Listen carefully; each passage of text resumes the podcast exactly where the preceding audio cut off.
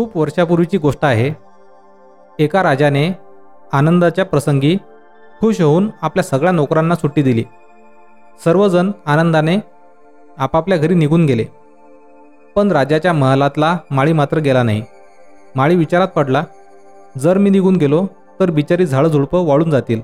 आता काय करावं? थोडा वेळ विचार करून तो बागेत राहणाऱ्या माकडाकडे गेला. त्याने माकडाच्या टोळीच्या मुख्याला म्हटले तुम्ही सगळे बागेत आनंदात राहता. फळं दाणे हवे तितके खाता.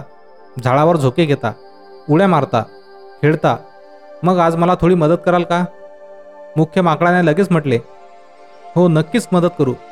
काय करायचं सांगा. माळ्याने उत्तर दिलं तुम्ही सगळ्यांनी मिळून इथल्या सगळ्या झाडांना पाणी घालायचं. संध्याकाळी ऊन कमी झाल्यावर पाणी घाला.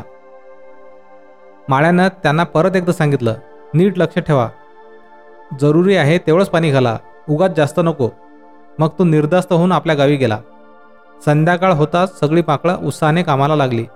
त्यांच्या प्रमुखानं त्यांना आठवण करून दिली प्रत्येक झाडाला योग्य तितकंच पाणी घाला. एका माकडाने विचारलं पण प्रत्येक झाडाला किती पाणी हवंय? हे आपल्याला कसं कळेल?